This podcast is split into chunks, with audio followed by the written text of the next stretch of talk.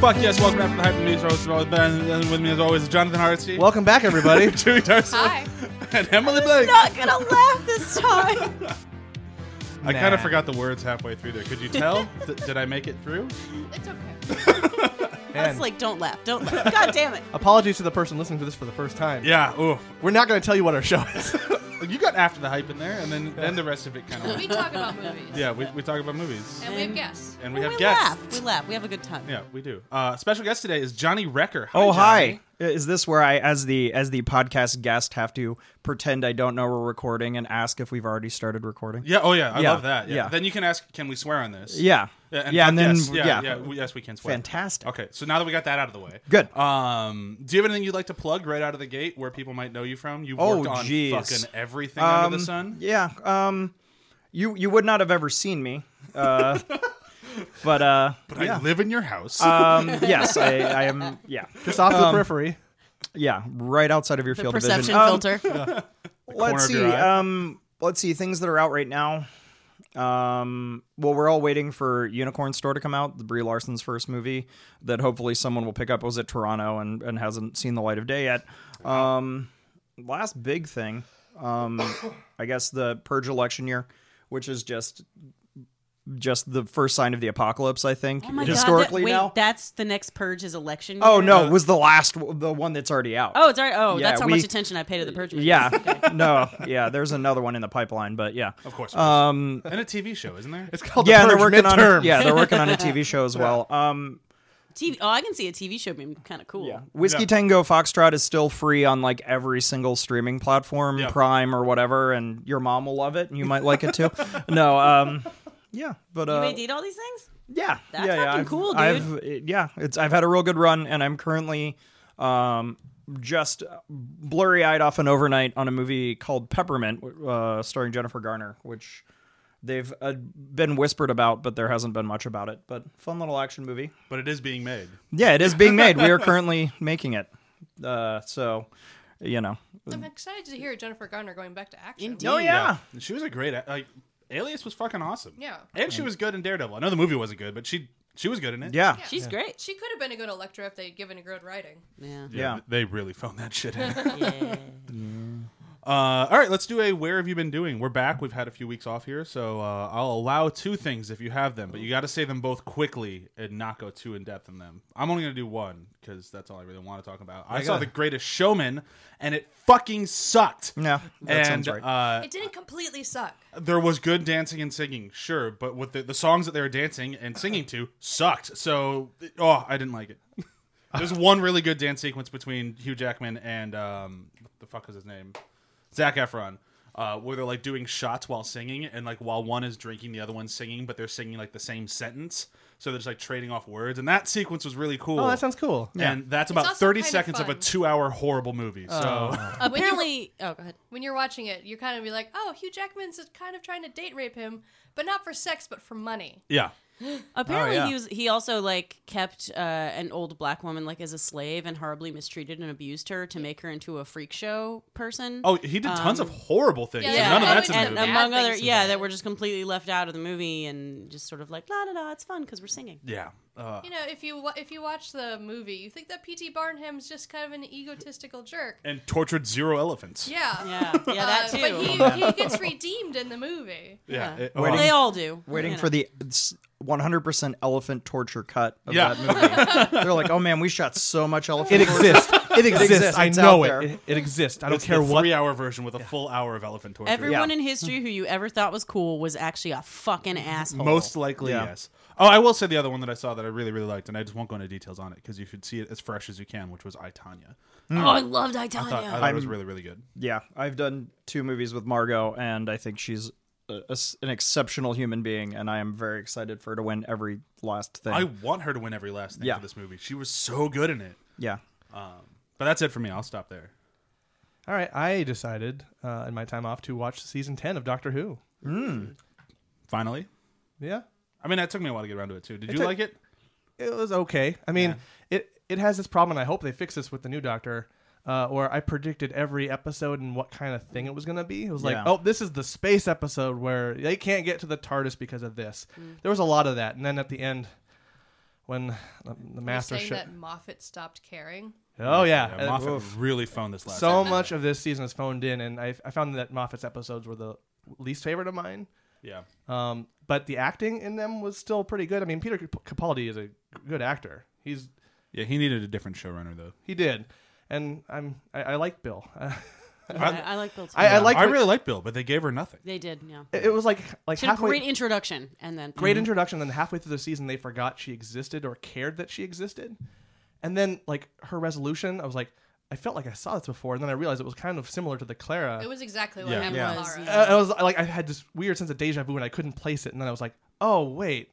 This was just the last season. At the same time, because Moffat is incapable of letting someone stay dead, it's this like that he keeps he'll, he'll give you these uh, these supposedly gut wrenching deaths, but none of them mean anything because yeah. you know the yeah. person's going to be saved somehow. Without like a hundred percent of the characters Moffat kills, just even, find even a way to survive. Still had a happy ending. They yeah. just went back in time. Yeah. yeah. So I mean, it was there, there's I liked like I think in this season I liked a lot of the premises of the the episodes. Yeah. The, the kind of thing like like. Uh, emoji robots that like force yeah, you to be happy. I was like, oh, that's a cool idea. And then the rest of the episode just kind of happens. Or and then there was one where it was like uh, the Queen, God Save the Queen, or something. They were like uh, soldiers in space or something from Victoria. Victoria oh time. yeah, that yeah. one took me about two settings to get through. I did not like that mm. one at all. It was it was a rough watch. Yeah. And I binged this all. So like I was just like at the end of every evening after like three or four episodes, I was like, oof, I, I made it. I made it th- this far. Uh, let's see. There's a space episode probably due. Oh, yep. The next one. Okay. Yep. Although, like, air as a capitalist entity, like that was cool. Like a lot of cool ideas. Just everyone phoned it in. I thought Capaldi and Bill still gave it their all. Yeah. And then actually, when John Sim showed up, I thought he really chewed up the scenery in like a wonderful way. But, yeah. But yeah, the stories I'm, just weren't quite. I'm very the, curious about how they're going to fix that because the master ain't fucking dead, y'all. Yeah, well, I mean, he's died how many times? I know, He'll but this time they made it a pretty hard situation to like logic their way out of, but they will. Yeah, they will. Yeah. Wibbly wobbly time. And, and they don't have to even do it the next season. They can they can wait for a while. Yeah, I'd like that. Like, I wish they would. Maybe now that we've got a new showrunner and a new doctor, we could also get some new villains and some new like just something new, so it's not new just, pacing. Yeah. I, I would appreciate and new pacing. Cybermen. Yeah. yeah, yeah. I like the Cybermen, but I liked Daleks, it. But it doesn't always yeah. have to be it, Daleks. It interrupted the premise of like this ship that had two different times, like mm. that had like a weird time travel-y thing. I like that idea of the ship. Mm. I just didn't care about the, the Cybermen part of it. I was like, yeah. ooh. ten seconds here is like ten years back there. You could play that with some great tragedy. Oh, Cybermen, okay. It's also people are just constantly inventing Cybermen. Everywhere you go across the entire fucking everywhere. That's our logical conclusion. Someone just magically yeah. invents the exact yeah. same thing someone else invents. It's By just... the way, I have an idea for an upgraded human. Uh, this is a Cyberman? uh, oh, it's called a, a digital man. We should keep moving, though. Chewie, do you have one? Uh, Well, I saw the same things as you did. Did Greatest, you? Greatest Showman and I, Tanya. Uh, I, Tanya was better than Greatest Showman, but I still think Greatest oh, Showman. Shit. Just suspend your disbelief at Greatest Showman and enjoy all the really cool costumes and good dancing, because to me that was the best part of the movie. Um, other than that, we also saw Jumanji. We did. Uh, which was actually a delight. Having so much better than I thought it would be. Jack Black stole that show. Like, ever, all the characters had pretty dang good chemistry, actually. Uh, and The Rock's is always delightful, but Jack Black just stole it. Him pretending to be a fifteen-year-old girl stuck in his body was amazing. Uh, I love the part when she asked the guys, you have to show me have to, how to pee. I'm like, that was the greatest sequence. Don't ruin the lines from it, because it, it, it's so good. It's so funny. Um, and then I also rewatched uh, The Day After Tomorrow, because apparently the entire East Coast and Midwest is in a deep freeze. Oh, yeah. So I'm like, well, I can't, you know, experience that with you, but I can watch this movie. Uh, and I still love my super sappy, melodramatic disaster movies. Roland Emmerich. But Please not Battleship. Quit. Okay, that's fine. Because that's not a natural disaster movie. That is just... I think that movie was a natural disaster. I like my giant wave hitting New York, electrical storms, all that crap, and how we immortal wolves. Immortal wolves. uh, and then I wanted to watch Geostorm again afterwards, but you can only buy it; you can't rent it. I'm surprised you didn't just buy it. I figured you'd be mad at me. I would have. uh, Geostorm was fun if no one went to see it. There's a reason. It was so bad but amazing. And that was me. Right. Emily, what about you? I got a good thing and a disappointing thing. Okay. Um, I'll start disappointing. I watched Three Billboards. Um, God, I love Martin McDonagh. We all know, I mean, if you've been listening, you know how much I love In Bruges, and I really like Seven Psychopaths, and I love Six Shooter, and all, like, everything's ever done, but Three Billboards was fucking disappointing. It didn't have a satisfactory conclusion. The uh, racist piece of shit cop just suddenly decides because he was set, oh, God, I'm spoiling things. Um... But, like, it just had, it had characters just suddenly going, oh, I guess I'm not a bad person now. Um, it had just, and it just sort of stopped. Um, it didn't, they also really, they don't know how to Martin, uh, how to market Martin McDonagh. That movie's not funny at all. Like, no, at not. fucking all. Um, but they made it look like a quirky comedy. And it just mm-hmm. sort of, I did, I don't, I think he stepped out of his wheelhouse a little bit, and it didn't work. I just was very, uh, it, there were some good moments to it, but meh. I can't wait to actually talk about that one, because that ended in my uh, that ended in my top ten of the year. So I, I'm really really, in, really interested to talk to you about oh, that. Oh, that's one. weird because like I, I did not like Seven Psychopaths at all, and you liked it, and yeah. then yeah. we flipped on this one. Interesting. Okay, but the good thing is I've been listening. I just finished yesterday listening to Trevor Noah read his book uh, Born a Crime, um, which I highly recommend the audiobook because Trevor reads it, and he also does accents. And I think whenever he does the accents of all the different communities in South Africa, it's sexy as fuck. So, um, but um. He does tell funny stories. There was one story about pooping that I fucking was driving. I was driving over here to see the rats, and I could not stop fucking laughing. Um, but most of the book is actually largely about privilege, because Trevor Noah is unique in that uh, he's kind of a one of a kind in South Africa, in that black people and white people were not allowed to uh, have sex. It was illegal. That's why it's called Born a Crime. His mother intentionally chose to have a baby with a white man, which does not fucking exist in, in South Africa under apartheid. So he sometimes, in certain communities, he blended with the white kids. In certain communities, he blended with the black kids. In certain communities, he didn't really belong anywhere. And in other communities, he blended with colored kids, which is what they call um, people who are descended from the whites who came to South Africa mm. way, way back when and mixed with the black people who were there. But they... they mostly stay with each other. Everyone in South Africa at the time was just like in their own group, and he blended between all the groups depending on where he was.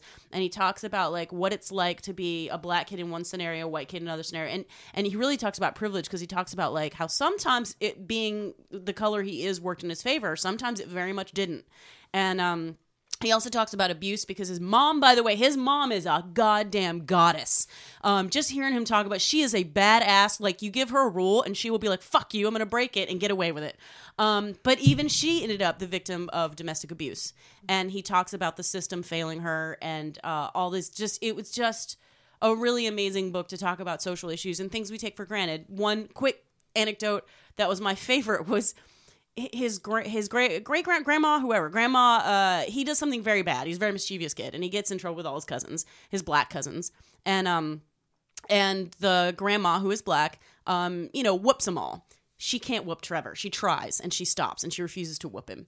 And his mom gets home, and she's sitting on the bed crying, and she's like, I don't, I don't know how to beat a white child. And I'm like, oh, that's so, you know, that's kind of fucked up. The reason she doesn't know how to be a white child isn't about societal restrictions. It's because when you beat a white child, you can see their skin turn colors. And oh, it wow. freaked her the fuck out. Oh, because geez. Black kids, you can't see the bruises the way you can on white kids. Oh, and I was man. like, oh, that's something that's like, ne- that never occurred to me. Yeah. That's so crazy. Like little things that you just sort of never think about. But he's been exposed to so many different cultures that you get a glimpse of all. It was a really, really cool book. Highly recommend it. Actually really upsets me. Yeah, it's, like, it's okay when you can't see the damage. Yeah, it's so weird. I was like, oh my god, what a what an unusual thing to like. None of us ever think about that. That's no. a weird thing to think about. Yeah, I know, but it was just like, holy shit, blew my mind. Huh. Like, oh my god. All right, Johnny, and last but not least. Oh sure, uh, yeah, I've got I had a couple. Uh, not sure kind of how the table would split. I'll, I'll go with an album. Okay. The, uh, things that still exist in some form. Some uh, form. There's a, a wonderful Canadian psychobilly band called The Creep Show.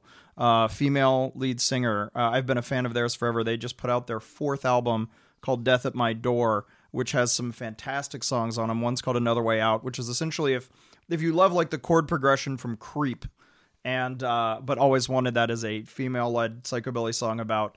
Uh, dealing with suicidal thoughts, like that is that's the song wanted. For you. um Uh, but yeah, really love it. And it's another, they've gone through a couple lead singers, but uh, just a strong showing uh, for the music dorks out there. Um, and the other one uh, I'll toss out there, which I think is might be a good segue, is I just did my annual Netflix binge of uh, the second season of The Magicians, um, which I am a fan of. And the third season's coming out next week, I think. It's coming out here pretty soon. I know it's soon. I... Yeah, soonish. Um, and it's weird because it's kind of like if you were like, I wish Harry Potter had more sex and drugs, or if like Narnia was just full of like terror, if like Mister Tumnus was just an asshole.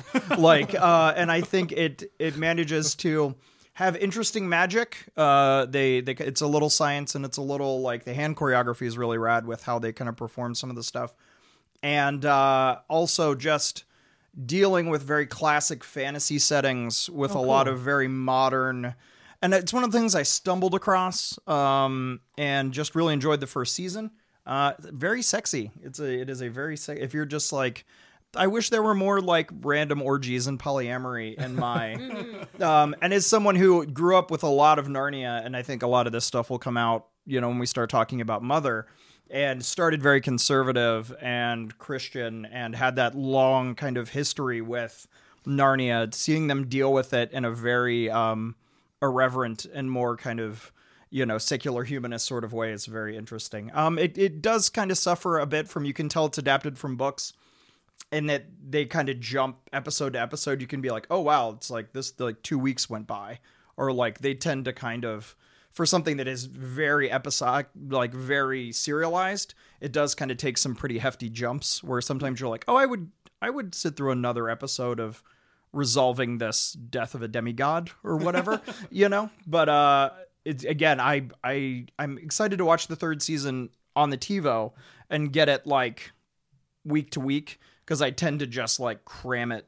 They've been advertising that really hard on Facebook. It's been tar- like they've targeted ads to me like a lot. Like yeah. every day these past couple weeks, it's mm. been Magicians. The Magicians are coming out, new season. Have you seen it? Have you seen it? I'm like, I haven't heard of this. What is it? It's like... Everyone I know keeps talking about the show, and it it sounds like it was written just for me, and yet yeah. I still have not watched it. So yeah. that's definitely the next thing Netflix, I'm going to binge. Yeah, get down a couple episodes into that first season. You're going to be like, oh, okay. It's like you're like, and I think people have it, don't realize that like. They should just have a an ad for Sci-Fi Channel that's like, Sci-Fi, we say fuck now. Like, that should just be there, because I was kind of surprised on, uh, like, the level of the just the language and the, like, suggestive, like, dryad nudity. Well, except um, Fars- male and female. Like, Farscape was Sci-Fi's first real show, yeah. and that show was very adult, too. They yeah. just kind of got away from it, I think. And I've also heard there might be less or more uncensored things in the Netflix version than what actually plays, plays on, on the television. Yeah. yeah. So maybe, mm. you know, hold out for Netflix. We'll see. This will be my first time watching it actually from Sci-Fi, but. Cool. Yeah. yeah get the we've better, had, get the better had, uh, version on not Sci-Fi. That sounds like a great marketing ploy. So we've had quite a few people come on, and that's been their way they've been doing. And it's funny how it's it's never been like, yeah, and it's okay. It's either like, it's the worst show I've ever seen, and I hate yeah. it so much, or it's phenomenal. So yeah, it just makes me want to watch it more. Sides. Yeah, we've gotten both many times. So. Yeah. It's interesting. One of these days um, we're going to get someone... It's, it's, it's almost, okay. It's okay. I, did, I watched the pilot when it first airs, and I was like, eh, not for me. But now that so many of my friends yeah. have said it's really good, I'm going to I'm gonna revisit it. We've but been trying that with Future of, Man. Oh, yeah? What do you do? You didn't do that with Future Man? I we, want we, you need to move past... on. We need to move on. Okay, really? okay. All right. Okay, all right, all right. You're we'll ruining my like, transition. We'll do you like such a good one? Do you like here. segues? Well, fuck them. Yeah, I had a great segue of speaking of like divisive things. Redo it? No, no, it's it's dead now. It's dead. What is dead may never die. So Mother or Mother. I don't know how to pronounce it when the first letter isn't capitalized. I That's, get that you, it makes you got sense. It right though. I think you got it right. I lean into that exclamation, exclamation point, point though. Yeah. Yeah. Oh the, yeah. So it's Mother. Mother. Yeah, I'm in the camp of Mother. yeah, I, I think that's how it needs to be referred to from here on out. Uh, and if you don't say that, you have to redo it. Uh, I'm kidding. Please don't do that. Uh, all right. So Mother is a movie that came out earlier last year. You gotta redo it, man. No, I'm not doing it. Uh, it came out earlier last year. I didn't really keep any of the numbers because we all know that it tanked. It tanked really, really badly, and it hurt Paramount a whole bunch. Uh, I can't imagine why. Yeah, and I work at the Paramount lot, and people were very upset about this one. Um, and it's interesting because Paramount leaned into the like the storm, which I'm not sure if you guys followed it, but it was really interesting hmm. where uh, after the first like week of reviews came out, and it was horrible fucking like user reviews and really good critic reviews, and people just all across the board on it. They released a new poster that was split down the middle. Of half of it was pretty Jennifer Lawrence face, the other half was beat up as fuck Jennifer Lawrence face, and it had both sets of reviews of terrible and great. And it's like, I remember that poster and I yeah, loved it. That was a pretty I, cool poster. I yeah. thought that was pretty phenomenal. It kind of reminded me of like Trey Parker and Matt Stone, who did that with basketball. They just posted all the terrible reviews, and it's like, like wow, okay, just lean into it. Um, but yeah, so it did not do well. Nobody like some people saw it, some a lot of people didn't. And a lot of people who saw it hated it. And I just want to do a real quick hot take around the table before we get into our thirty second breakdown. Uh, so all of us will just say our gut reaction, just as short as humanly possible. I loved it. John? I'm pretty middle of the road. It's exhausting, but it's for me, it's well worth to watch it. Okay. Would have made a really good short film, not so great a movie. Uh, loved it. People are going to be writing college papers about it for years. Perfect. Okay, uh, let me pull up a timer here, and we're going to do our breakdown, breakdown, breakdown. Oh, God. I love the worried oh, gods we oh, get on this. God. Yeah, break this down in thirty wait, wait. seconds. Yeah, thirty seconds of Mother. Well, it has no plot, so... Or does it? It has oh, every plot. It, has so it is all the plots. all the plot. uh, Johnny, are you ready to do this? Uh, no, does but it, we're gonna it try. Help you to see a timer or not? See a timer? Uh, let's. Uh, yeah. Okay. Let's I think, I think I, not. I can turn away. Um, it's away. Historically, the people who don't look do fail. I'm just That's letting a good you know. Position for the camera, though. Yeah. Just letting you know. Okay. Yeah, I, well, let's see how far I get right. into this. Mother in thirty seconds. Here we go. Go go go. Uh, a lady catches fire. There's a magical gem. Uh, hey, look, it's Jennifer Lawrence. Jennifer Lawrence uh, is building a house. Her husband is a poet creative type who is not doing well creatively. Uh, a guy shows up at their house, and then his wife, and then their sons, and then one kills the other. And then there's a wake, and the wake goes crazy, and Jennifer Lawrence says, "Get out of my house." So at that point... Um, Writer writes something magical. They have a baby. Oh my God. And chaos, riot, Jesus, death, fire, and it all starts over again. Hey, that was really good. That was awesome. Yeah, I, I, count, I count that as a win. Yeah. Uh, okay, good. Damn, I rehearsed that in the shower like five times. No. Nope. Not, not at all. It's funny how little thirty seconds actually it's is. It's not a lot of time. Yeah, we used to do twenty seconds, so imagine that. Oh, God. Everyone failed. That's why we moved back to thirty. All right, so that's that. I, this is one of the few ones where it's like, where do we start on this thing? I, I honestly think the best place to start with this is just your entry point, which would be Jennifer Lawrence. Um, she's pretty. She's very pretty. The movie reminds you of that constantly. Um, her hair. That's her why I was telling Brian last movie. night. Those are extensions. It's beautiful. That's not all her hair. I, I know, but her hair is the, you know. Her hair extensions yeah. are are beautiful. I don't understand that. I don't understand how you can tell that. You can not... sew hair into your head, and that just, makes no sense to me. Oh, just... oh, I've watched it slowly happen to actresses. For the way the way you worded that sounded like a horror film. Yeah, slowly. um, I it took me a second to know this is more of a cinematography thing, but I and I know that it's pivotal to the cinematic understanding of the entire movie. But the like. Always steady cam on her, always like we're all it's her world. It is one hundred percent oh, her totally. world. And that got I I kind of hate movies that stay in that steady cam world, particularly yeah. when we're always looking at her on the same lens at the same height, even with all the tracking shots through the house. I would almost wait, like point the camera at something else just so I can see like a different lens or a different height. Yeah. Just because that to me, as the story's building, and I could tell it was there for a story point of view, but I just wanted, you know, I, I, and again, I got it because yeah, shit goes off the rails. But like that first twenty minutes of just like Jennifer Lawrence face on like an eighty-five, yeah. like right at face level, got a little bit kind of, and she does a great job, and yeah. she's a beautiful like subject for that, and so much of the story plays out in in that frame. But I was just cinematically got slightly tired of that. Which was quickly rectified later. But. I mean, yeah, they, they moved past it, but I, I, I do think it's kind of like what you're saying. I do think it was motivated. Yeah. So I think it yeah. works, it, it, but it does kind of, it, it does get a little grinding. I, I think. definitely felt it the, when we saw it in theaters. It didn't bother um, me as much. It bothered uh. me at the beginning, but then I got used to it. Yeah. It just, to me, it was another reason that I call this movie exhausting. Yeah. Because mm. there is no moment of like clarity or jokes or whatnot, like. There's none of that. And normally, no. and normally, yeah, it's the motivation that yeah. helped that, that that thing work. It for was me. done on purpose. Oh yeah, yeah. one hundred percent. And it was done with like a logic that I could I could discern within those like twenty minutes or sure. so. Sure. So it worked for me. And a lot of times that technique doesn't. I'm like, why are you doing this? And if, I, if I'm asking that like twenty, thirty minutes in, it's like, well, you're just doing it to yeah. be mm-hmm. a dick. Well, but this worked. For me, it's one of those things where uh, in the theater, it bothered me more because theater is a lot harder to escape. Like yeah. the... the the image is the size of the moon yeah. and you can't really look away from it ever. But at home, like those sorts of things don't really ever bother me as much because mm. I can always just like, oh, this is kind of a grinding shot. I can look at my rat who's in the room with me or my phone or something like that. And yeah. it's, it's funny because like it, it kind of destroys the artistic intent of why they did that because mm-hmm. to make sure you can't look away and make sure you can't get out of it, which is why I'm always see every movie in theaters that you can because it's better. But yeah. it, it is kind of interesting why, because I didn't even really pick up on it on my second viewing because I have that capability of looking away. Oh, I thought a, I complained about it to you after we got out of it. You did, and well, I agreed with you after the theater. Yeah. I just it didn't really notice at all when we watched it last night. Oh, that's a that's okay, a, sorry. Yeah. That's an interesting point, and yeah, you're right. It diminishes because for that those twenty, thirty minutes, I also was looking away and distracted. Yeah, because it's like at a certain point, it was like my eyes were just tired, like not exhausted per se, but it's like I'm. kind of done looking at you. I'm done looking at you. You're beautiful, Jennifer, but I'm yeah, gonna look I, away from. I get it. Like I just want to see what that door looks like. I like I'm that's so- a nice door, and it's a gorgeous house. Like yeah. if if, if the house. house if house is story, if house is character, yeah. like the production design, and particularly in a very so much of it is very minimalistic, uh-huh. l- lending itself to kind of this. This is a bigger. This isn't about the couch. This isn't about right. the crown molding, but like. Well, it's like you pull the house out of Days of Heaven, and you're like, I want to see that house. Yeah. I'm also sort of fascinated by the process of it all because you don't need time for setups. You need time for blocking. You need time oh, for yeah. lighting, but you don't have inserts. You don't have coverage. You, you the Steadicam up. It's just there he goes. I, and I just sort of think that would be so such an interesting production to be a part of, as far as to what the priority the priority is completely shifted on a set like that, which yeah. is really interesting. Having done some found footage, though, everyone always thinks, oh, this goes quicker. Like, mm-hmm. I've heard so many people try uh, to pitch the found footage, like, yeah. oh, yeah, but it, you have to rehearse yeah. so much more to get that.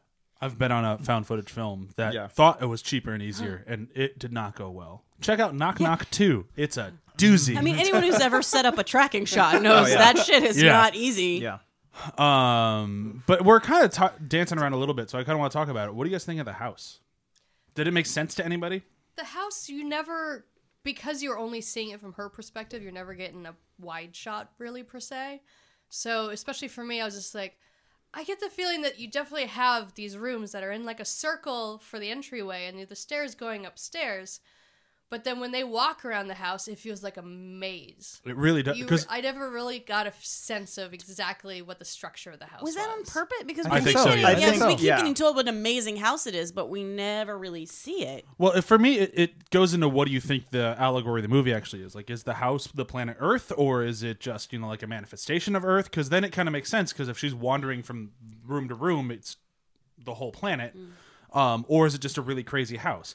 Because if you look at it just like top down, they show it like once, it's just a circle. So it feels like it should make sense very easily. Yeah. But then when they start moving through it, it makes no sense. Well, I think one of the big takeaways for me about the movie, and I think the divisiveness of it, and and I think the what I think will be the longevity of it once we get out of this, like what happened at the box office, is I don't know if there's an allegory. I feel like there are five allegories yeah, stacked more than on one, top sure. of each other. So the house is is I think you could say is that there's a direct correlation that the house is Jennifer Lawrence, like that they sure. are yeah. the same thing, and they are at odds with each other. The house communicates with her, like the house is the child before the child. Like the, the there there's so many things there that anyone that I think lean, leans one way, like this is definitively the allegory of this movie about X, Y, or Z. Anyone else, and I think that's why so many folks from a religious perspective love that. Yeah.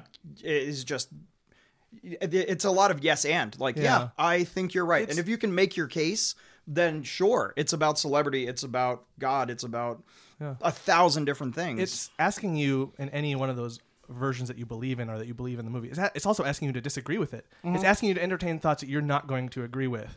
And it's also going to contradict a lot of things that play into that. Because even with any of those tenets, it also breaks those rules in there, too. It's you, it's not one hundred percent. You can't one hundred percent yeah. be one.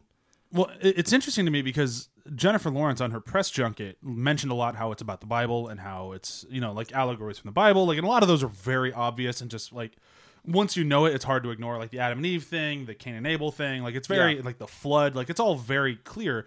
And I yeah. think the main reason why we as like a general audience have all kind of attached that it is only about the Bible is because that's mostly what she was telling us. And that could have just been her mindset for her character to get through the movie, and that's what worked right. for her. But I agree with you. I think there's more than just the Bible thing going on, because oh, like yeah. the, the yellow medicine that she's drinking, that's not from the Bible at all. Yeah, no. That's and like the, a the, Swedish like poem thing that he pulled. And from. also like the, the, the I could cyclical, be wrong on Swedish, but it's a foreign, not the, American. Yeah, the cyclical nature too is also not a Christian thing. Mm-hmm. Christian, uh, it's Buddhist. Yeah, it's very Buddhist, which also, if you're going to the Christian angle, that breaks it. That like yeah. this doesn't work. The, the the thing breaks down. And then if you're also doing the Christian viewpoint, it's also which tenet of that are you? Are you Catholic with the Mary as the deity? You know, or like she, yeah. she's she's elevated, or are you doing a much more like Presbyterian one where it's like she's not? Then you're going to disagree. It's not going to immediately fit. But the movie is also malleable, where you can find those things and kind yeah. of tuck them in in areas. And I, I feel like part of it was like the Aronofsky. I saw it as this movie largely as a reaction to the reaction to Noah, where yeah. people were like, he was like, I'm going to take this story that has a lot going on and try to comment on it. And we have such a weird, like, child's toy, cartoon beard Noah idea in our heads mm. that people couldn't divorce themselves. He's like, okay, fine. I'm going to, I'm going to make my own myth, and I'm yeah. going to talk about all of these things that I feel about. And I'm just going to jam all this stuff in here. And then you guys like talk about it.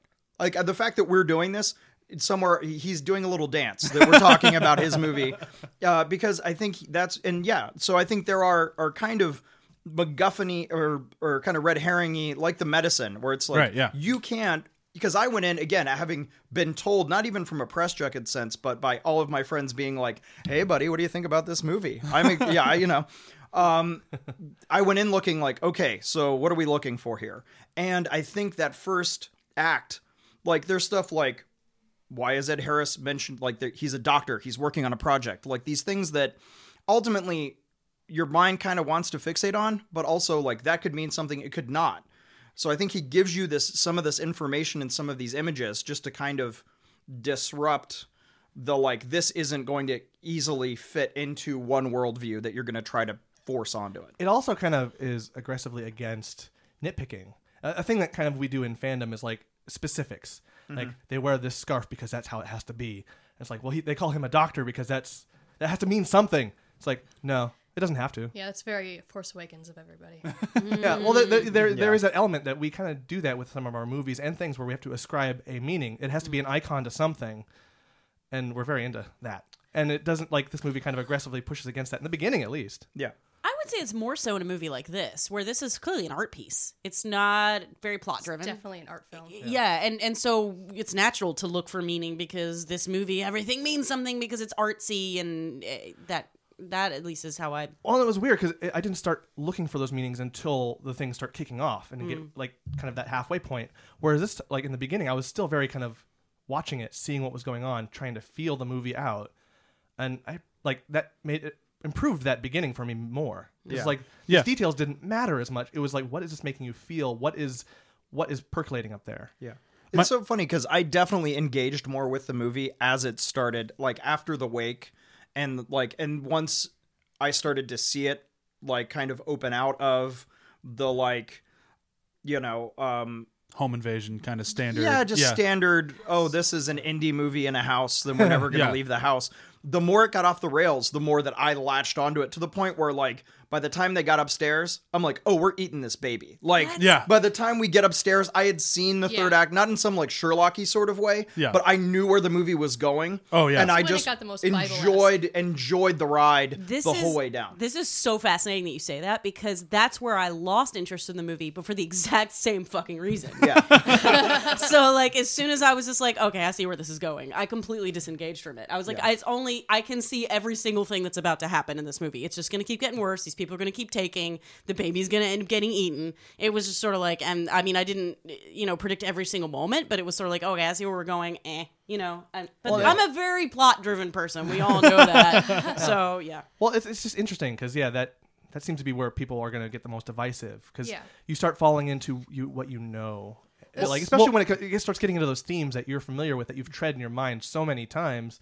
Well, especially with something like religion, because I mean, like be it Buddhist or whatnot, I mean, Buddhist, Christianity, whatever it is in this thing, like most of us will come into this with some idea of what all these themes are about that we've heard yeah. since we were kids.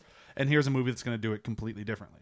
Yeah. So like it's going to push back against what you want. So it's tough oh. to really try to get into a story as a movie when it's disagreeing with everything you've ever been told it's at the really, same time. For me, just because I want to get in here. Um, She did a motion of like kicking open doors, just so you know. You're not come. I never found a good entry point. Uh, when I was going into this movie, I didn't really know what to expect either. Uh, I from the posters, I was just like, okay, they're referencing. Uh, I know I'm forgetting the freaking movie, the mo- baby movie, Rosemary's Rosemary Baby. Ba- okay. Uh, because clearly the Rosemary's Babies, they use that poster, uh, and I tried to get a friend to go with us. Uh, who's a fan of the podcast. I won't name her in case she doesn't want anyone to know. Uh, but she specifically told me, no, I don't want to see that shit. That looks like high sc- that looks like film school art asshole shit. And I'm like, oh, okay. You don't like Aronofsky. I mean, it, it, but Aronofsky knows how to do film school shit right. Yeah. uh, and uh, honestly, I feel like that's how a lot of people just felt about this movie, where they judged it that way before they even saw it. Because especially with the escapism that everyone wants right now, this movie is not about escapism. It's the no, exact opposite no. of escapism. And when I was watching it, I didn't know that it was immediately supposed to be about the Bible. I definitely got hints of that. But with the being able to see art in many different ways, it was also about the female experience, which yeah. I know a oh, lot yeah. of people online mm-hmm. talked about. Uh, and then for me, specifically, Brian hates this allegory. It's the internet. Hmm. Oh, yeah. Yeah. You'll have no, someone who's sure. really excited about it, like, it's going to change it. We should bring everyone together. It's going to be great. And then you have the other person going, no, people kind of suck. I just want to be alone. Mm.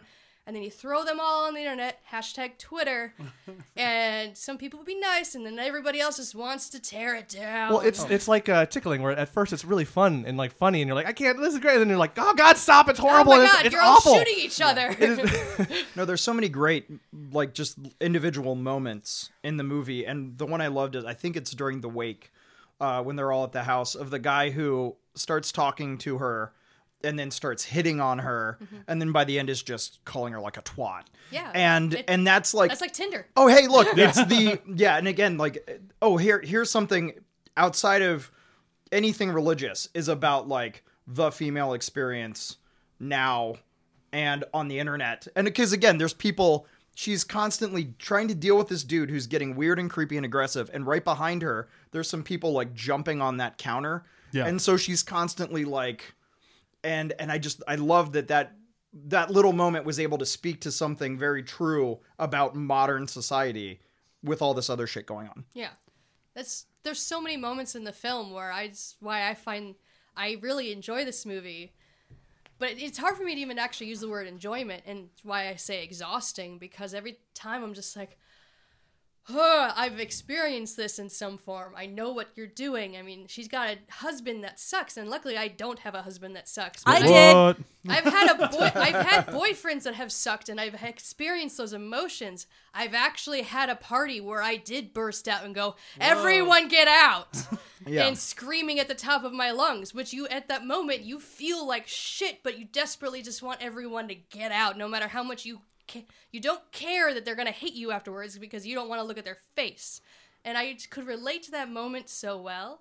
And and then as the movie just goes, I was just like, I desperately just want to jump into it and be like, just get out of the house. I know he won't let you live. I know this is kind of like a birdcage in a way because it is cylindrical, mm. especially with the sequence when Michelle Pfeiffer is circling her in the middle of the entryway. Mm, right. And it's, It is such a trap for her, and you just want to help her get out. But if she is the planet Earth, she can't leave because then she can't just go out into space. Well, yeah. the, the one the one allegory that I've heard that I really kind of enjoy is that she is not the planet, that she is life, and the house is the planet Earth. So yeah. if she leaves, life is leaving Earth. Uh, That's yeah, why she never leaves even like the doorway. Well, I, I like that. There's one, one one moment where she's like, "Let's just be together and have, be by ourselves and be quiet." Like there was this, like this simple moment where she was just pleading for him to stay. Yeah, and it was like. Someone who's a little bit more introverted, more of a homebody, it's like when you do too many things, it, and this, this is just a very generic metaphor, but like you want that peace of just, it's just us. Mm-hmm. Kind of a centralized, like, have a moment. And it's also like saying, hey, a moment could be good. And that's a very much commentary on the internet for me, because mm-hmm. it would be like, if we're sharing everything on Facebook or Twitter, then what the hell even matters? You don't get anything for yourself. Yeah. Yeah. And I think there's there's supposed to, and what's beautiful about it is I think people want to ascribe these grand allegories to her, but I also saw very much that she is a, like a, just like the female experience. She is a, I saw her a lot of our relationship with God as far as like, I want my piece of it. I saw weirdly a lot of my relationship with my mother, which was interesting mm. as, uh, so it kind of even breaking out of gender stereotypes, because I had a mother who, uh, in a very Javier Bardem sort of way, always wanted more people to kind of deal with. She was very like first wave feminist. I want a job, to the point where like when I was a kid, she started a d- childcare in our house. Like one, three kids weren't enough. She had to have like ten. And then she worked for like the girls club. And then there was always like thirty kids around. And even at church, and, and all of a sudden someone's like, well, her parents are getting a divorce and his mom's addicted to heroin. And I'm like, I just, I'm not good at soccer and I don't like that. And yeah. sometimes you just want the attention from that person yeah. who's supposed to be very important to you. And they're like, yeah, but these people need me. And, and so like, there were some very like individual specific moments in that, yeah. that I was like, oh man, this were, this is me and my mom. I'm like, that's not something I ever thought I would ascribe to the movie, but it hit me in a way that I haven't seen that that specific feeling committed to film in a way that this movie was able to pull off. And then even when you flip that around, where it's like just rela- relationships with our mothers, and where we demand so much, she essentially gives us everything, mm-hmm. and we don't, you know, we just take, take, take. And so, as as someone with many siblings, and you know, I'm starting my own family, it's like, you wow, started. well, started. You're um, continuing. Continuing. But as someone with a, an, his own family, like I'm now away from, like I'm no longer with my parents, and that's, we're different now. But like I took, I just took everything, you know, in, in a manner of speaking, that, that this movie really kind of did that in a neat way, I think. Did all you guys see your moms in this? I did not, no. Okay, me I, neither. I didn't right. see my mom. Okay, all right. I didn't, I didn't see... I, can, I, didn't, I, I didn't know that was that, a common... No, I, I could see that correlation. Like, that totally makes sense. It my just, mom that was didn't, more not, controlling okay. in my household. Not necessarily a mother figure so much as what, like, I took from that relationship. It's like, I just took. I was always taking, mm. sort of in the way that, like, everyone's taking from her in this house. And I recognized a, a pattern of behavior that was... Mm. in that. So not necessarily like the mom. It's like, hey mom, I saw you in this movie. It's more like, I saw what I did. No, that's I saw fine. How I just I was. Didn't know if yeah. that was, if I was the only one who didn't no, no. have a mom. Right. Yeah, okay. The the one thing we really haven't talked that much about that I think really needs to be talked about is Javier Bardem, or Bardem, or how you pronounce his last name. I'm mm-hmm. always a little bit off. He's the selfish artist. He is, but he's also most definitely God. Like he's yeah. one of the ones yeah. where it's like, I I know there's a lot of different like ways you can take a lot of things in this movie. I see him a little bit more cut and dry, personally. I mean, feel free to disagree, but uh, especially just you go to the credits. He's the only character who has a capitalized name. Like yeah. everyone oh. else is lowercase, oh, but him, it's him. Oh. him he also he also refers to him in the, the way that the Bible refers to God. Oh, yeah. Capital I am L O R D, I, I yeah. am or I. Yeah. yeah, I am I, and like he he re- uses the language of the Bible to refer yeah. to himself. So like whatever the rest of the movie is, it can be a billion different things, and I love it for that. I might disagree with the internet thing, but I love that people can take that out of there. He, I, I, for Javier Bardem, I don't think there's much wiggle room, because uh, the whole time I'm watching it is like he is the he is orchestrating all of this at all times, and whether or not you think that he created Michelle Pfeiffer or just created a situation for her to show up, it's still just him pushing this thing forward at all times with no regard for anyone around him, which I think is kind of an interesting take on God. Oh yeah, it's it's it's not Morgan Freeman, no, certainly, um, and uh, yeah, and I think. It's great to see the complexity of all of the different permeations of God and and in almost the Doctor Manhattan way where he can just not see us at all. Yeah. For, you know, the, the tree for the forest sure. and and take joy out of or to contemplate on suffering and all those kind of. Yeah. And he because even when, you know, he's taking that baby outside and she's yeah. nodding off, you know, he in, in some ways he kind of has to like. Yeah. And there's a tragedy wrapped up in that. And you're like, God, why not? Or like, can we just be alone for a second? Yeah. Which is all of our kind of existential, like, we want that slice of whatever else is happening in the world for us. but also like the world. It's that really yeah. stupid logic flaw of like, well, there's people starving in Africa. Yeah. Um, but he manages to capture that, I think, in the performance of the weird, like not even do like the infinite complexity and variation of, and the things he just gets irate at yeah. out of nowhere. And you're just like, whoa, like it's, it, I think his performance is phenomenal in this movie. I, I love him in it, and it, it's and I love him for how much I hate him. And I think it's kind of it's interesting because I didn't really hate him my first time through. The first time through, I was I'm not necessarily on his side, but I could see why he was doing everything. Like it kind of made sense in like the, as you said, the forest through the trees. It's, it's kind of like he's taking care of his whole creation, and she's just part of it. So I was like, okay, I can kind of get it. And then my second time through, I'm like, no, I kind of hate him the whole way through it because like. Yeah.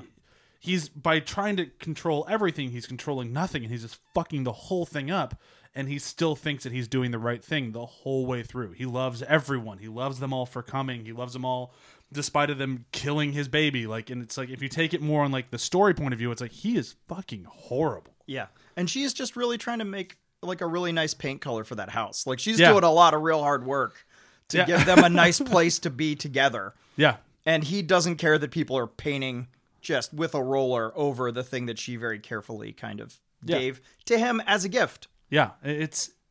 Oh, sorry, I'm making a face because, like, while you were talking about him, the lowercase letters and the uppercase letters thing, I had a fucking epiphany. Oh. Yeah, all right, guys. Um, so, because uh, we were talking before the podcast about, like, uh, how everyone said, it's Mother Earth, it's Mother Earth, it's Mother Earth. So, I don't know about everyone else, but when I went into this movie, I already knew that was the big allegory. So I didn't really feel like I had a chance to decide for myself what this movie was about, because I kind of already had that expectation. But I just realized I found my own fucking um, allegory Ooh. With what you said. In the kink community, um, a dom- dominant is referred to in all uppercase letters, and submissive is always lowercase. Mm-hmm. Um, he acts like a fucking asshole dom is who he is, and she's his gentle submissive, and yeah. then he invites all his buddies over for a gangbang without negotiating it with her first. Yeah. So I've, that's what I see in this movie.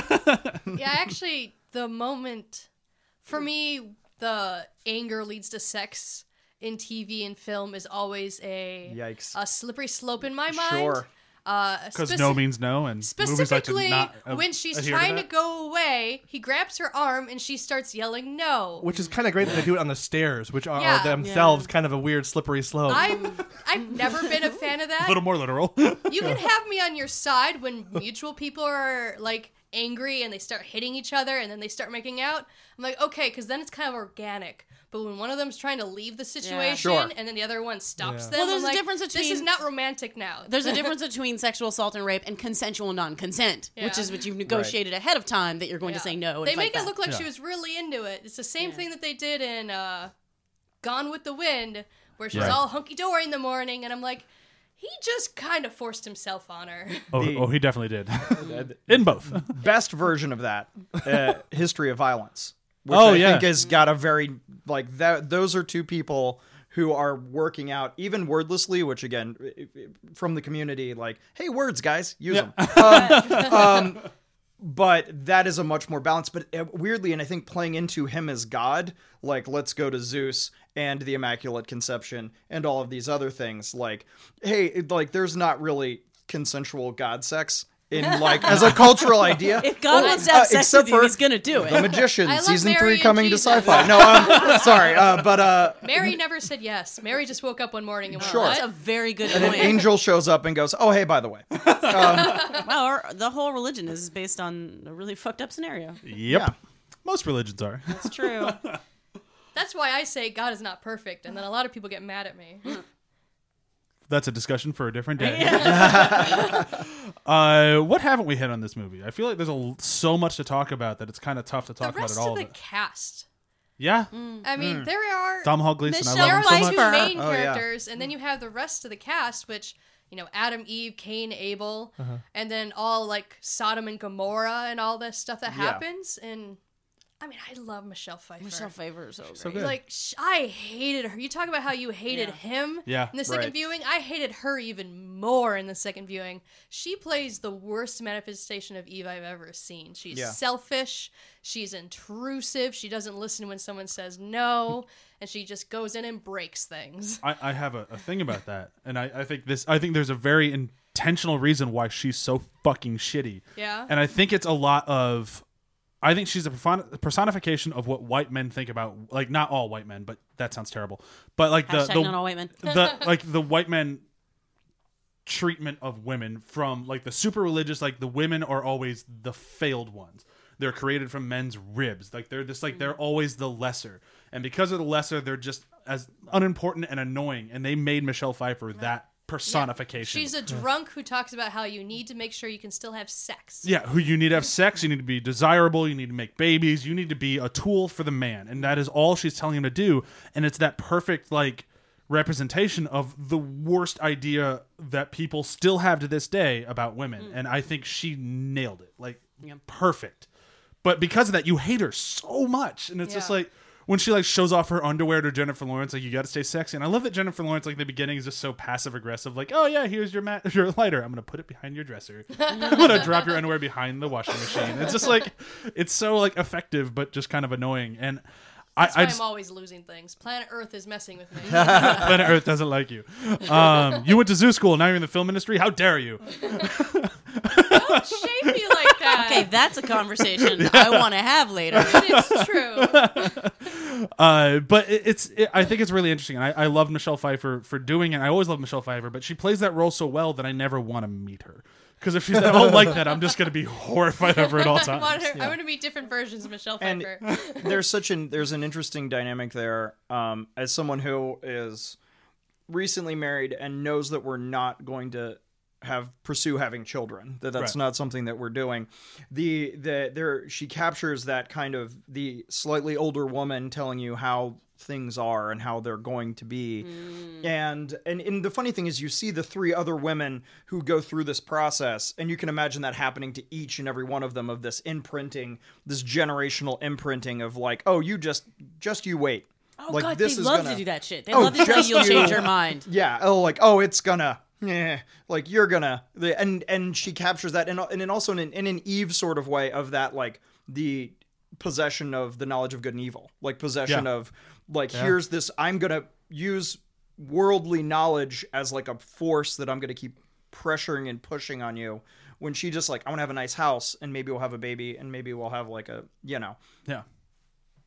It was, uh, I don't know why this reminded me of it. I was going to bring it up earlier, and then I, we got sidetracked. But the when you say we just want to have a, na- a house and just kind of live our own life, I think it was really interesting to, it's totally off topic from Michelle Pfeiffer, but I think it was really interesting to date the movie, to make it modern day. Oh yeah, first cell phone comes out. Yeah, like, like that was like it. It was a really interesting choice, and I'm sure there's reason behind it that I didn't quite fully grasp. But it was like I thought that was not odd, but it was just kind of like, oh, I thought this movie was gonna be more like timeless, like well, where it was never gonna it's fully timeless state for Jennifer Lawrence. She never touches technology. No, she doesn't. Neither does Javier Bardem ever. Yeah. Like he leaves the house, but like you never see him in a car. You never see him with a phone, with the exception of the lighter. Haha. Oh yeah. Oh, the lighter Ooh. is still mechanical. It's not. Yeah, it's, it's not, not like she also gets rid of it for the time. Right? Yeah, she. So, yeah, but yeah, I thought that was just kind of interesting. That I thought it was a kind of a cool idea to yeah. to actually place it in a time instead of mm. just make it this like ethereal and oddness. Um, and I think that's going to help us project modern things like the internet thing onto it. Like yeah, yeah totally. And, and that's the point of it, I think. Yeah, you could totally be right. But anyhow, we were talking about Michelle Pfeiffer and uh, uh, Dominic Gleeson. Domahal. Domahal Gleeson. He's got a hard name for me. He does. Uh, I, again, like with Michelle Pfeiffer, I adore him. He, he's so good. He's great. He yeah. loses himself in oh, every totally. role. Totally. Yeah. Even when he's playing the schmarmy guy in Star Wars right now, yeah. his schmarm is amazing. But, but you also, go from but, okay. sorry, but you go from this movie to General Hux. It's two completely, completely different characters. And then you look at his character in The Revenant. Or The Revenant. Yeah. yeah. Oh yeah. I didn't. They're all different. I didn't yeah. recognize him in this, and at first because of his performance, I was like, yeah. that, that looks like Domhnall Gleeson, but it can't be. He's so different. I actually want to see Peter Rabbit now. yeah. As um. Cain, because Cain kills Abel, right? Yeah. yeah. I always worry that I'm mixing that up. I loved his representation of Cain mm-hmm. because he's being smited. He's not the favorite son. And just like in the Bible, where he apparently loved... In the Bible, Cain loves his brother so much that in order to appease God in his sacrifice, he feels like he has to sacrifice his brother. He feels that that's what God wants, because he's asking him to be like, sacrifice your most valued well, object. He, in the Bible, and, he offers vegetables, and Abel does the uh, lamb. And, yeah, I know, yeah. but it turns out to be wrong, because he's supposed to sacrifice the thing he loves the most. Uh, and they reference that when after he kills his brother, and they're all like, how could you do this? How could you do this? And then when uh, um, him comes in, he yells, "This is your fault." For just it's an easy thing to to miss, but you he, he yells that at... I keep forgetting the actor's name. Him. Ed Harris? No. No, Javier Bardem. Oh, Javier yeah. Bardem. Mm-hmm. Uh, he's like, "This is your fault." He yells that for a spark moment, where it's just like, he's yelling at God, "This is your fault." And it's true, because in the story, it definitely is God's fault, because he didn't really communicate very well. I think... And I and then he comes back for his wallet, and he just goes, "He left you alone? You're alone here?" Yeah. And then he leaves the door. He closes the door and says, "Good luck." That was amazing. Yeah. The, oh, good yeah. luck. Yeah. It's so like, fuck. I'd like to, here's a weird honorable mention, but I think it needs to be kind of put out there, because I think it's the only slight bit of like stunt casting towards the chaos is for Kristen Wiig, who I think oh, yeah. shows up. I still don't know what up. she represents. I think, but a it's it, it's a it's it's a perfect kind of, she's a herald, but she's also like, I think very literally like the publicist. Yeah. And then all of a sudden it's in that turn of chaos of like, we're promoting this thing, and then it turns. And then she's just very cavalierly shooting people in the head. Like and I think, you do. Yeah, but but I mean, to capture the idea of, of, of this super well-intentioned thing, and she's one of the first people to like, let's get the word out, let's do it. And yeah. then to have her show up and just shooting people on the floor. Uh, yeah. To capture all of the complexities of nationalism and religion and two thousand years of oops, like, yeah. hey, we murdered a, a whole bunch of people. And I think she she managed to bring that. And it's the first time there's this idea that I really twelve Years a Slave kind of ru- like ruined for me was like, I call it um like, ladies and gentlemen, Paul Giamatti, where sure, like yeah. all of a sudden in a movie, it's just like, and they show up and then they're gone. Yeah. And I think she very specifically, out of all of the other heralds and people and cultists that show up towards the end, she's very specifically this face that we grab onto. And I think that's where a lot of people's being like, oh, there's tones of celebrity and tones of like the elevation of these people only to have it all turn sideways. And I think that was very smart casting, and I think she does a great job of capturing some of those really complex ideas in very small amounts of time. And some good yeah. framing, too, because you have to you have to find her. Like, you don't immediately mm, see her, and yeah. she's obscured until she kind of pops into focus. Yeah, and you're like, oh, and my every God. time, you're like, wait, is that, that... Oh, that's Kristen Wiig. Okay, yeah. yeah. And she just, like, she just sticks up out of the crowd, like, oh, there you are! And it's like, oh, yeah. holy shit, there she I is. I haven't read yeah. anything about her being in the movie, but I wonder if, like, mm. he sought her out or if she sought Aronofsky out. Yeah, I, I honestly don't know. One of them probably had to have chosen the other one for this. Yeah. I did like her. I, I liked when she came in and started shooting people, because I I didn't expect that was the thing I didn't expect in the middle of all of this. But also, you know, violence. Yeah, I mean, I, I really liked her character. Like, it was just interesting how like she was just so ready to not just go with the flow, but kind of try to steer the flow. Yeah, it was like, oh, shit's kind of going crazy. We want to start a book signing right now, and she brings everybody in. She starts the book signing. And, yeah, and like every time that like it, the the last third of this movie, we haven't really kind of mentioned it, but it, it's. It's completely fucking bonkers, and it treats time as if it doesn't exist. Mm. Like, yeah. time is operating completely different in the rooms that Jennifer Lawrence is not in. And, like, the best way to describe that is basically, like, so we have Kristen Wiig doing a book signing.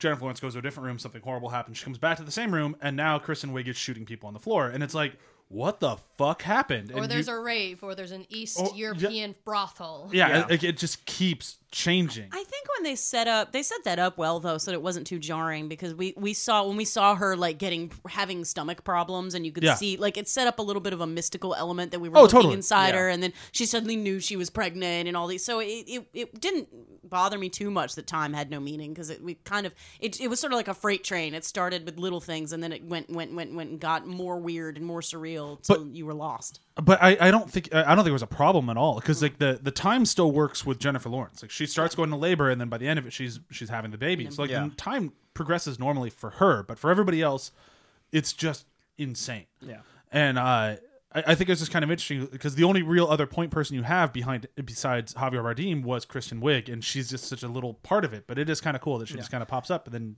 And I think that whole sequence very wonderfully, as we talked about, like layering allegory Yeah. In, in a, it's, you know, there's the, the kind of the idea of, of any of your like Occupy movements of like your, or, or any of your anarchist movements is like, oh, two years from now, you guys are starting a government. Like, yeah. you know, that, that if you're talking about religion or government or just history itself, all of these revolutionary ideas start and eventually will have to suffer through that process of like, someone's going to start a war or call the cops or like have women chained up. And I think particularly tying that specific image of her as all of these other things, deity included, um, and humanity. And like, oh God, how did we, and I think to speak to particularly like the Christian church's treatment of women over two thousand years. And I know that the modern church is really struggling with this right now. I thought it was a wonderful image to tie in there of like, you guys are also culpable with this and yeah. this riot.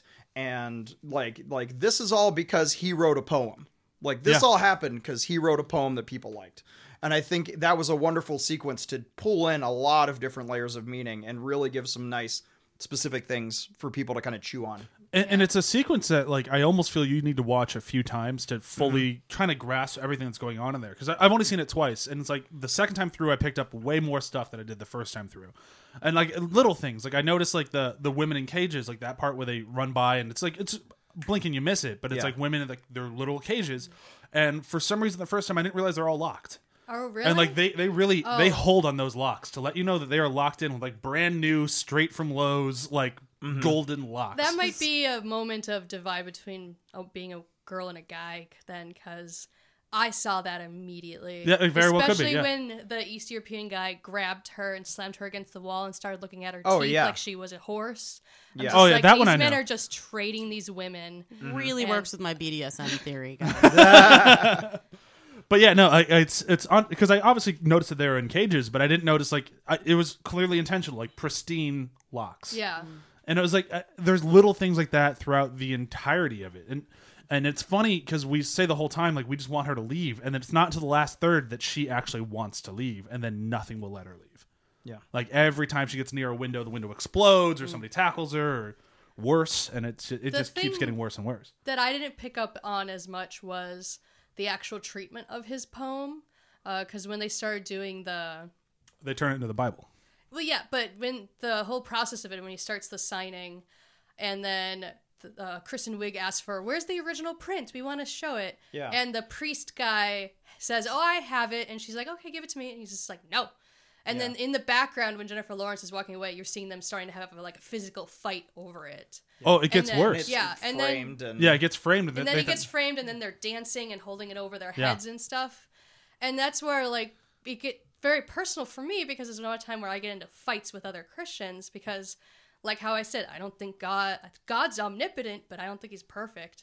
Uh, the Bible's great, I enjoy it, but also that shouldn't be the only thing you based your religion off of because there's also mistakes in it. Well, for yeah. me, th- that that led more to, I think that was, personally, I think it was more of a commentary on people worship the Bible, not God. That's what I mean. And like, it like, shouldn't just be about the Bible, it should be about the actual faith. Yeah, and I thought that, like, it's literally a three-second shot. Yeah. But it just, it nails it. And like that that's why I think that whole sequence needs to be watched a few times because there's a bunch of things in there. And it just feels like Aronofsky is just like, he had a list of things that irk him. Yeah. And it's like, I'm going to get oh, them yeah. all We're out all in this fucking shit. But yeah, and I think to that too, I think there's a, a for some reason, and again, the, the whole movie works as like, here's a myth, guys, chew on it. Like here's, yeah. and, and if you look back to like Lewis and Tolkien of yeah. like, of like myth is almost a better way to digest truth.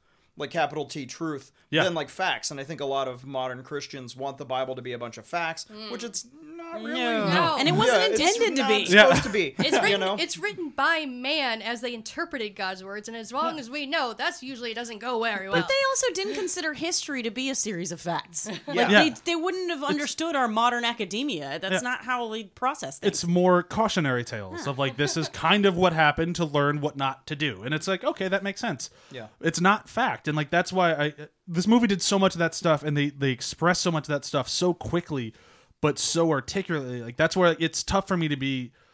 I get why people don't like watching it, but the full blown like this is a terrible movie. Like, and I've heard that from a lot of people. I'm like, mm. it's just so not. Many people I get not it. liking it, and I get even hating it. But like, there's too much like craftsmanship that went yeah. into this oh, thing no, to say it's a bad movie. From an artistic point yeah. of view, yeah. it's yeah.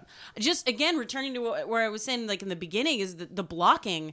Like you were talking about all the things. That, there's a fight going on in the background where she walks out of the room. Like the amount of things that are going on in the fucking background. Yeah. On a tracking shot, yeah. as they're like removing a sink from the wall, so they have to reset that shit if any one thing doesn't work right. Like, I just, from a filmmaker perspective, you're just like, holy shit, the amount of work that went into prepping if every I shot. If I was an on-set dresser on this movie, I probably would have shot myself. Sure. Sure. I'm like, I need like three more people, and you better give me time. See, I just think about it from a post-coordinator standpoint. Like, all right, here's the footage. Go over it real quick before you hand it to the editor. What do you mean real quick? Like, what the fuck? How am I supposed to... God, I hope there's notes. Yeah. There's not? Okay. Yeah, as an A D, like, how do you think they handled all oh, these man, extras? I just, oh, God. I, I, I'm guessing there was just a, a, a ton... Oh, there we go. I got Told very comfortable very comfortable with, like, the, the lovely conversation we're having and didn't lean into the mic. Um, yeah, no, I, I... What's funny is, like, I can see them running rehearsals for the later stuff, while we're shooting like three people in a house. Like over on stage four, like we're rehearsing like riot sequence number two, yeah. you know, with Jennifer's stand-in, while like Javier Bardem is like, I cannot write, you know, like over on stage four, just so that you, cause you know, right. You know, that yeah. stuff's coming. And you know that there's going to be three weeks of like, or four weeks of just like, let's get into it. Yeah. And also as a script supervisor, I, I, I love that I do my job by myself. I can, I'm having a hard time imagining some of those shots handling by myself. I would basically ask every single person at monitor, like, look at the fucking extras, please. Can you be would you please look? Yeah. Could you please help me out here, guys? I cannot see all of this with my two eyes. Well, there's so many times when I watch movies like this, I'm always wondering, like, okay, how many of these actually had more than one take? Because there's so many, so much complexity, so much cleanup, so many yeah. parts of it. There's no way you had a lot of takes. Well, I... that, for me, that's where it comes down to the quality of director. And I, yeah. I think Aronofsky is amazing, and he has yeah. been forever. And it's like, that means that when there's a take, it's because the one thing that he wants in that shot, because usually, for most directors that I've spoken to, or myself when I've done it, there's usually one major thing you want to accomplish with a, with a shot. And he would know whether or not that one thing was done and whether or not he needed to do it again. Or if the background stuff didn't fully work and they needed to do it, but it's not quite there. As long as that one thing that he's looking for is good, then the likelihood of multiple, multiple retakes will not be going on. Which is the best quality in a director. Yeah. When you're like, is this what you want? Yes. Okay, cool. We're done. I don't I, have to keep, I don't have to wait for you to make a fucking decision. And like that's with Aronofsky, I, I, I would imagine, I've obviously never worked with him, but I would imagine he's a guy who knows exactly what he wants at mm. most times. You got to. And, because this isn't comedy. You can't no. just have people spouting out words constantly but, and be like, that one was nice. But there's great directors who do movies that we love who do not operate like that. Yeah, like the, um, I'm blanking on his name now. Doug Liman. Um, Doug Liman's like that. The guy who did Rogue One. Um, oh, Gareth. Gareth Edwards? Edwards. Yeah. yeah. yeah. He he is known for just, all right, uh, shoot. What, yeah. what are we shooting today? Oh, I didn't come up with a shot list. We're just shooting. Yeah, just dump it out and kind of put the pieces together. Yeah, and I really hate rolling rehearsals, guys. That's I mean, where he, okay, he I shot love like those movies, but I'm not sure I want to work on. He seven. shot yeah. I, I, like an unprecedented amount of hours for his movie Monsters. Like apparently there's like hundreds upon hundreds upon hundreds of hours of footage that they made an hour and a half movie. Yeah, and that that's just how he operates. And like some people can make it work, and it's great, but some people are very direct. And I think with a movie like this, you need somebody who can just be like, this is exactly what I want. Oh, this many moving parts? Yeah, you yeah. have to. Uh, I do want, I do want to backtrack to something you mentioned about like the people who were saying that like this movie sucks, but it doesn't. Kind of what led to this whole conversation. Yeah. And it's not, it's a skill. A movie like movies like these, I appreciate because they kind of ask us to maybe disagree and hate what happens in the movie, but to appreciate how it went about it. And a lot more lately, I've been more about how a movie goes about it than what happens. Because mm. in this movie, there's a lot of things I actually disagree with and fundamentally like position myself in diff- different uh, opinions on it and how it plays out.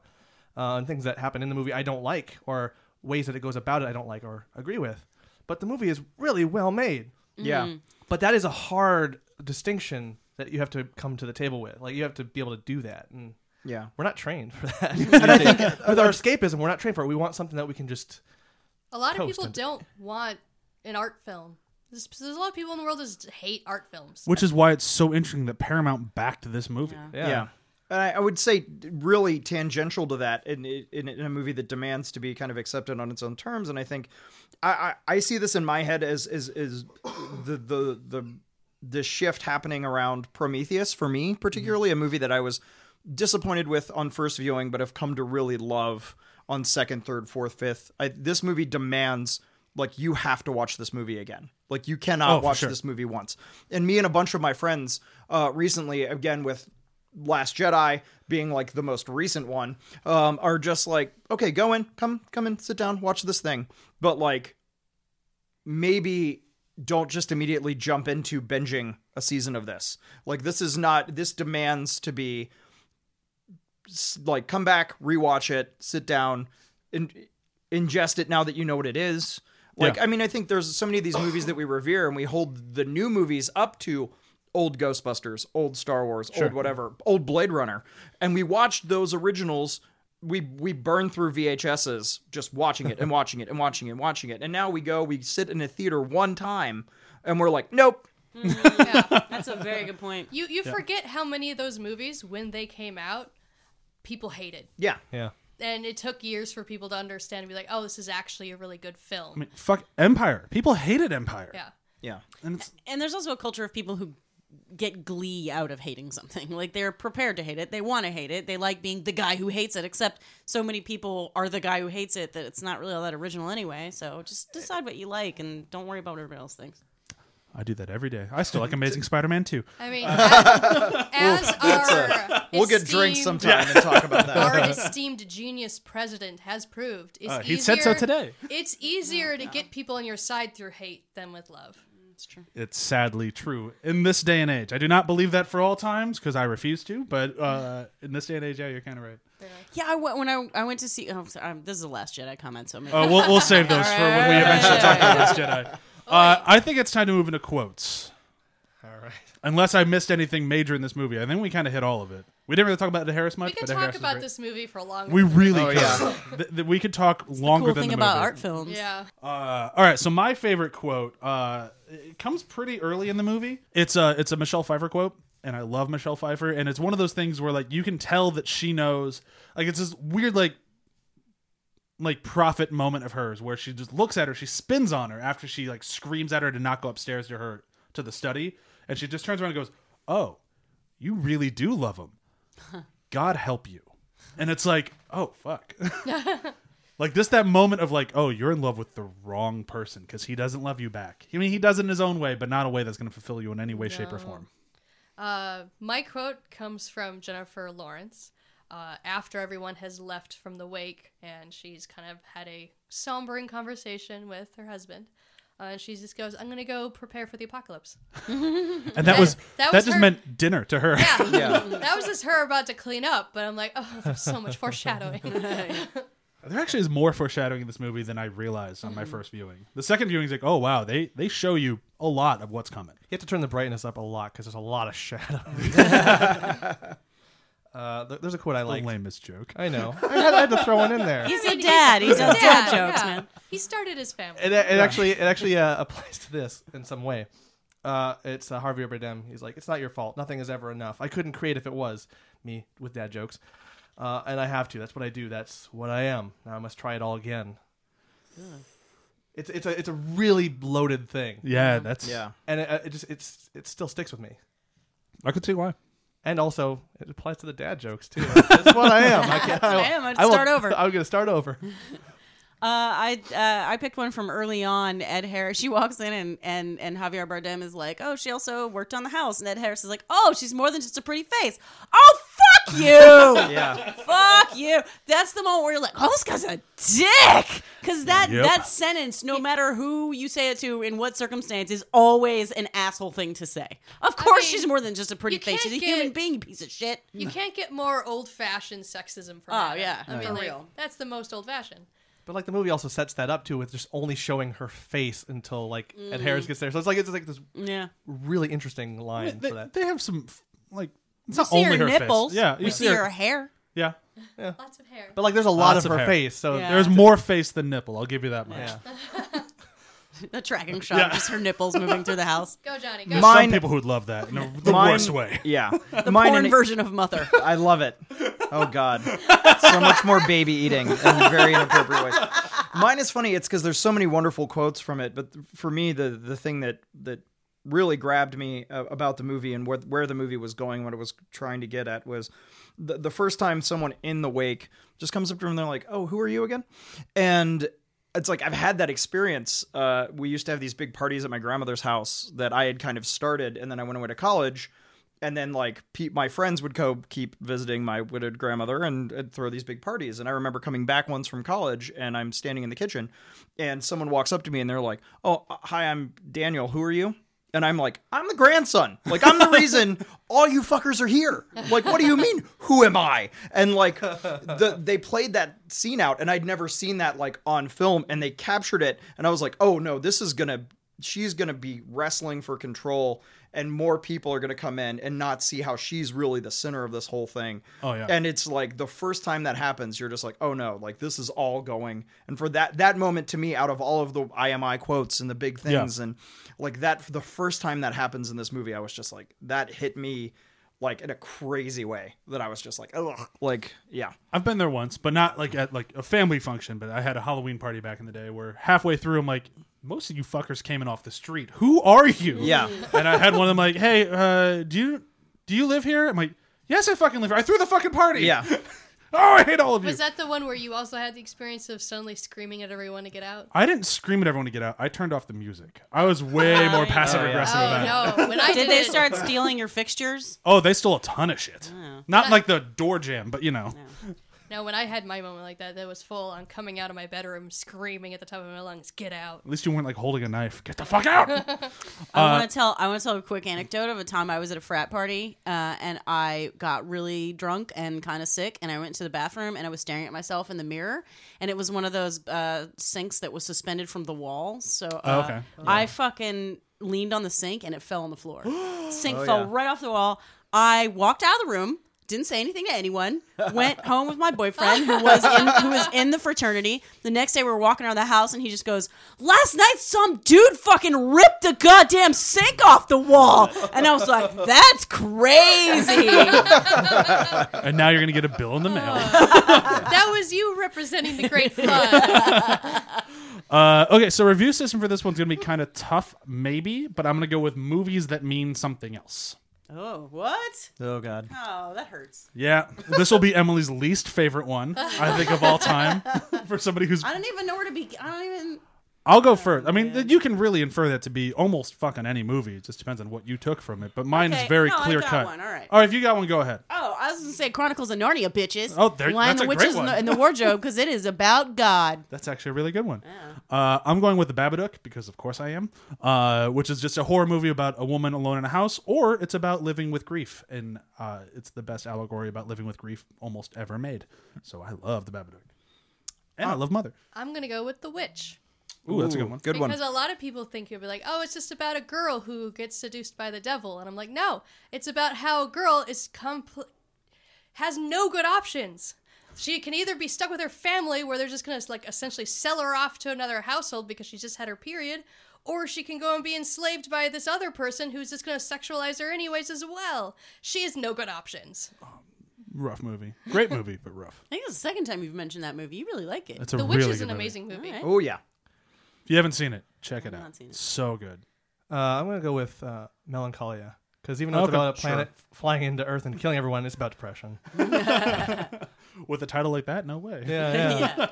It's maybe just off the top of my head, but I'm going to go with what, yeah. I would say um, this feels very Donnie Darko-y to me. Oh, okay. And, uh, Donnie like, Darko. And, uh, and of like, and of like, this is about time, this is about space, this is about your relationship with God and destiny and... how you wrap your head around that. And I hope that, that people revisit the same care and rewatching attention to this movie that, you know, we've lavished on that one, which it holds up less over, you know, twenty yeah. years later, ten, it's, fifteen years later. But I, it'll be interesting if this movie gets the same sort of treatment of like, this is the greatest art house film ever to it's a piece of shit. And then like five years after that, people are like, actually, no, it was pretty good. Like, I think we might have gone a little too hard on it sure. there for a while. That's, that's my experience with Donnie Darko, because when I saw that, I didn't see it until after like a year. Yeah. And of people telling me it's perfect, it's amazing, you'll love it, it's the most, it'll change your life. And then I watched it and went, what? oh, wow. What? This is it, supposed to change my life? This just seemed like a, to, again, like a, it, to me, it felt like a heavy-handed art film. It's like yeah. it, it might shock you it to know how much for... I love Donnie yeah. Darko. Everyone was like, you're going to love this movie. I saw it. I was like, oh my God, you guys were all right. This is yeah. the greatest movie ever. Yeah. And so, I yeah. need to give it another chance. I never watched it again after that. Uh, it's just it. too many people hyped it up for me. I, I hate when people tell me that I'm going to love it so much, because then... throughout the movie, part of yeah. my rebellious mind wants to be like, no, fuck off. I'm going to hate it because of you. I do that yeah. all the time. Johnny did that with Mother. Oh, yeah. I feel like I can disappoint people if I don't like it. I've set a terrible precedent for myself in that I need to be asked yeah. to be on a podcast about a movie before I sit and watch a movie that I literally got free in the mail. So we're so, going to make Johnny watch as many movies as possible. Oh, sure. yeah. Yeah, I was trying to think the only other movie that I, I had that with, and I can't... Oh, it was Super. I eventually saw Super. The oh, yeah. I, saw I your, also sure. had it with... I uh, saw your post. Oh, I hated it so much. I had so it, much. I couldn't even get twenty minutes into Super. I turned it off. Uh, but um, Napoleon Dynamite, I also ended up hating. It's yeah. not great. Yeah.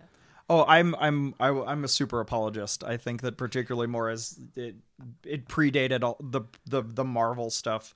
Uh, that we've now kind of bloated into. But oh, yeah. there's there's yeah. great things in Super, yeah. but it also has a very horrific rape scene that oh, sure. they just kind of go, yeah, rape's fine. Rape's, yeah. And it's like, oh. Isn't it Super? Yeah, that that one scene, it just ruined the whole fucking thing. Yeah. It's but, funny when it happens to men. Yeah, when it happens to men and he's crying and throwing up, but we can laugh about it literally ten seconds afterwards. Uh, it's yeah. great. Oh, I hate that movie. Um, raping men is not funny, and raping women should not be titillating. Yeah, yes. And, uh, yeah, Super... really fucks up one of those. Um, but that's a story for another time. For this time, it's time to wrap this shit up. Yeah. Woo woo. Uh, I don't really have anything to plug right now, Iron. Then I just wrote an article uh, yeah. for you can find it on A T H pod dot com. Uh, it was, I kept track last year of every single movie that I watched. At least I tried to. I noticed after I posted that I actually missed one or two, so I've updated it. So I'm at two twenty-five now. That might go up to two twenty-six if I can figure out another one that I've missed. It's a living list. It is kind of. Uh, but yeah, so I wrote... Uh, I listed them all out. I did little kind of like one sentence reviews for some of them, not all of them. Uh, and in the end, I do my top ten list and my bottom five list. And uh, that's available now. And I would ask that everybody reads it. Give it a shot. Let me know that's what good. You think. Yeah. Um, I watched a lot of shitty, shitty movies. and I am a bad even... influence when it comes to bad movies. Well, I mean, it's that and just my boredom at two a.m. where it's like, oh, I want to stay up till four. I guess I'll watch Mighty Ducks two. And it's like... And I was, almost got us to watch uh, Space Boobs in Space last night. What? That's a real movie? That's I, a real movie. I, I kept staring at it and be like, there's a movie called Space movies. Boobs yep. in You can't not yeah. watch that. That's the, that's the title? Yeah. That's yep. amazing. That's amazing. Yeah, we almost watched it, and then we made it about ten minutes in. It's like, oh, no, this is just not oh, fun. This is made not. in someone's basement. Yeah. yeah. Oh. That's uh, disappointing. But I do like watching those every now and then. Just wasn't in the mood for it last night. But uh, yeah, so I'd check that one out, and then, of course, check out our Spotify playlist, which come up every Friday. You only have to subscribe to one list, and it changes every week, and it's got a new theme. Usually, somewhat movie related, sometimes current event related, but mm. it, it changes every week. Uh, currently, right now, we have our uh, Chewy picked it. What was it called? New Beginnings. New right. Beginnings. Mm. So if you listen to this episode today, our New Beginnings po- podcast is still available. Or not podcast, playlist is still available. Tomorrow will be something else. Uh, we'll figure what that is probably today or tomorrow. And yeah, that's it for us plugs here. Uh, yeah. Anybody else? Uh, Drunk History should be starting again yeah, soon. Uh, they what, had their, yeah, they had their Christmas special up, so you could probably still watch oh, that. It's and, fantastic. Of course. Mm-hmm. Um, uh, Johnny's wife uh, was my boss on that show, yes. and she's fantastic. So Is that how we met Johnny and his wife? Was I, it that show? I met Ray from yes. Chicago. Oh, I didn't yeah, know you knew Ray from Chicago. Yeah. Lovely lady husband. Yeah. Ray is uh, fantastic. The Emmy-nominated Ray Deslich, which I am she contractually obligated to say, it made it into our wedding Even vows. Like, yeah, when you introduced yes. her. The, ladies and gentlemen, yeah. Uh, but yeah, yay, team Drunk History, all the yeah, way. Drunk History, I mean, it's such a great show. I mean, I, I know keep you... supporting it. It's like a family. It's so fucking good. And I, I, I obviously... I'm married to somebody who worked on it, but everyone I've ever met who's worked in that show has been just the most wonderful people, mm-hmm. and it's such a good it's a show. It's a definition of a show that you actually enjoy working on. And it comes through, like, in the show itself. Like, that's why it's so good. You can see how much fun everyone's having and how much they like being there. And it's just, it's... Shows you, like that are, like, the reason I want to get in the union. Yeah, like, yeah, like it's oh, yeah. just so... Like, if you don't watch Drunk History because you think it's just, like, a Comedy Central just show, which I've heard from many people, it, it's not. It is so much better than that, and it's fantastic, and everybody should and watch it. We're not it. getting paid to plug it. I'm not at all. I have no connection to the show yeah. at all, and I love the fuck out of it. It's so good. Okay. That's my plug. Uh, Johnny, anything else to plug? Uh, no. Um, I'm at Johnny Recker pretty much everywhere. Cool. That is a account that I want people to find. Uh, um, do you want to spell Recker? Because it doesn't. Yes, it is. Yeah, R E C as in cat, H as in Henry, E R, which I've gotten very good at. Uh, yeah, and Johnny the way you want to spell it. Um, but yeah, come say hi, argue about movies with me, or theology, or B D S M culture. I'm down for all of it. Let's get weird. I'm ready. Let's wrap it all into one thing. Watching movies while at church doing B D S M. Whoa. Yeah, let's do it. I will start that church. Who is with me? Oh, I am there. There is a there is a little there is a little crystal in my heart that I will give to all of you. Yeah. Let's do this. We have to watch Stigmata because I really enjoy that movie. Oh, sure. No, why not? And with that, bye. Bye. Bye.